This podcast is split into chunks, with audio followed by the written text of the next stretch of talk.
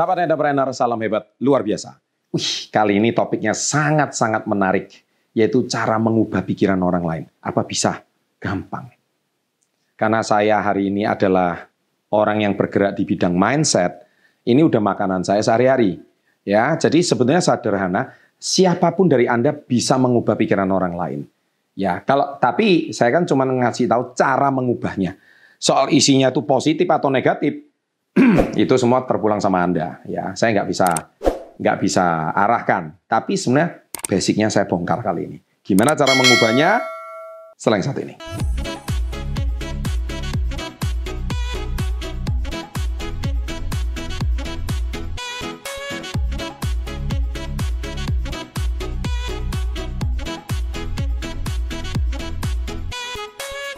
Bahkan Anda yang hari ini masih berusia muda pun Anda bisa mempengaruhi pikiran teman kalian.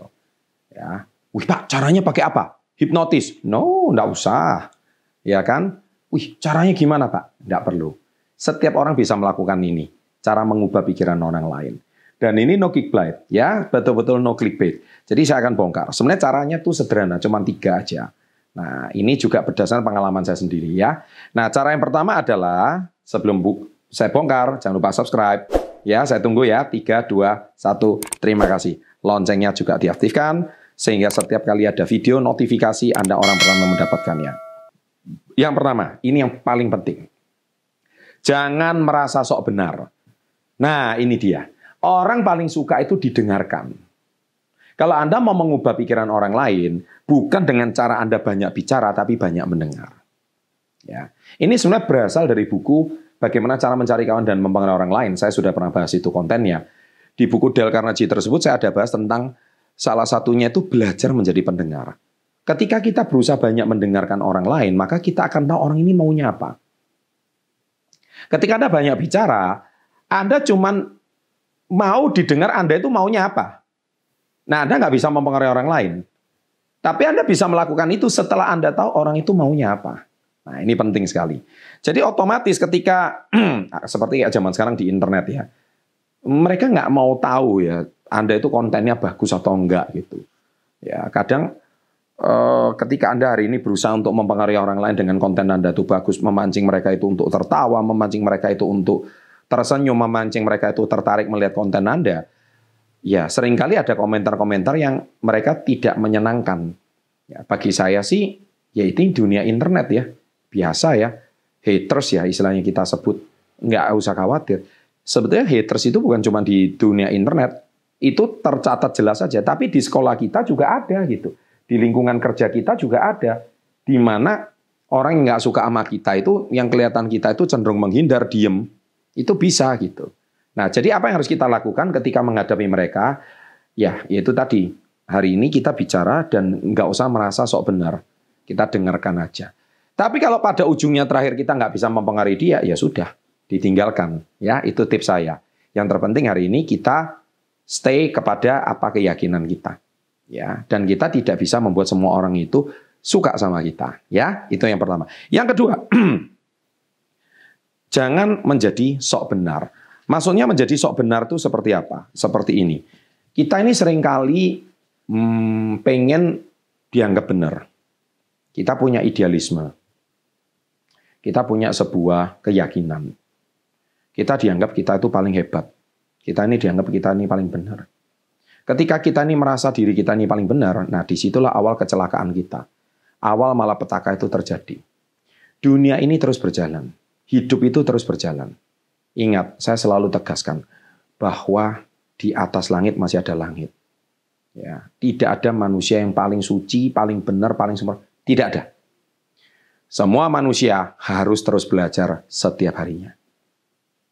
Saya aja bisa membuat konten ini dari mana? Salah satunya membaca kolom komen. Dari kolom komen itu saya berusaha untuk apa ya? Untuk belajar, untuk mendengar, membaca, ya kan? Loh Pak Chandra sanggup baca ribuan komen itu setiap hari? Ya, nggak semua saya baca. Tapi sedikit banyak, kalau yang ada kemiripan pasti saya baca.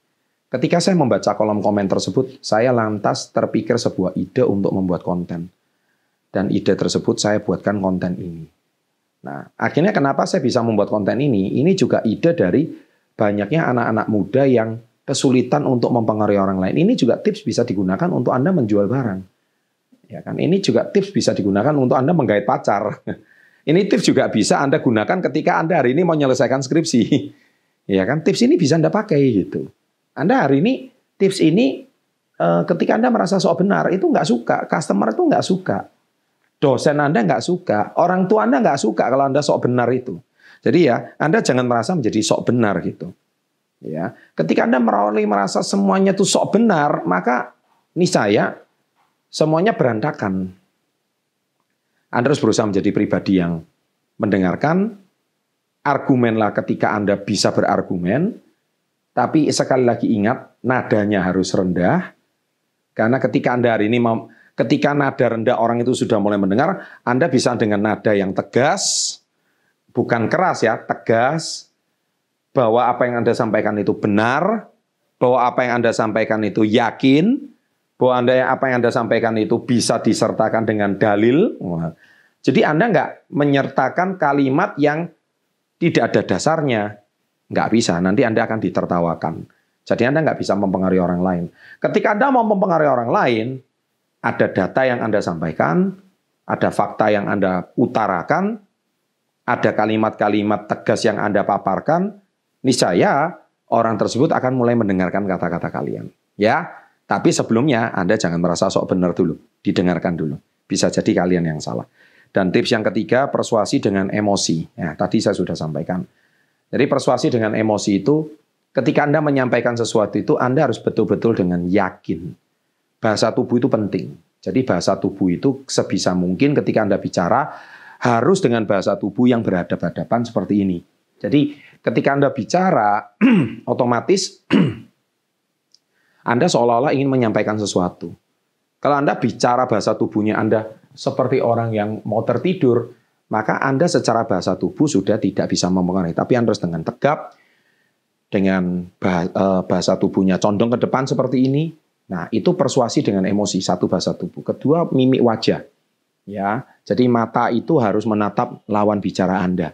Nah, seolah-olah Anda ingin menyampaikan suatu ide. Nah, sering kali Anda kalau tatap lawan bicara Anda nggak berani. Face to face kayak gini Anda nggak pede. Ya, ketiga Anda juga bisa menggunakan alat-alat pendukung seperti bolpen, kemudian video atau kemudian sebuah kertas.